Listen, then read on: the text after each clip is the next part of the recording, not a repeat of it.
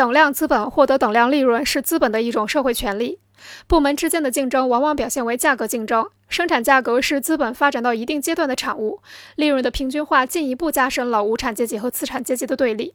平均利润和生产价格的学说阐明了等量资本所获得的等量利润，只是剩余价值在不同部门资本家之间的重新分配。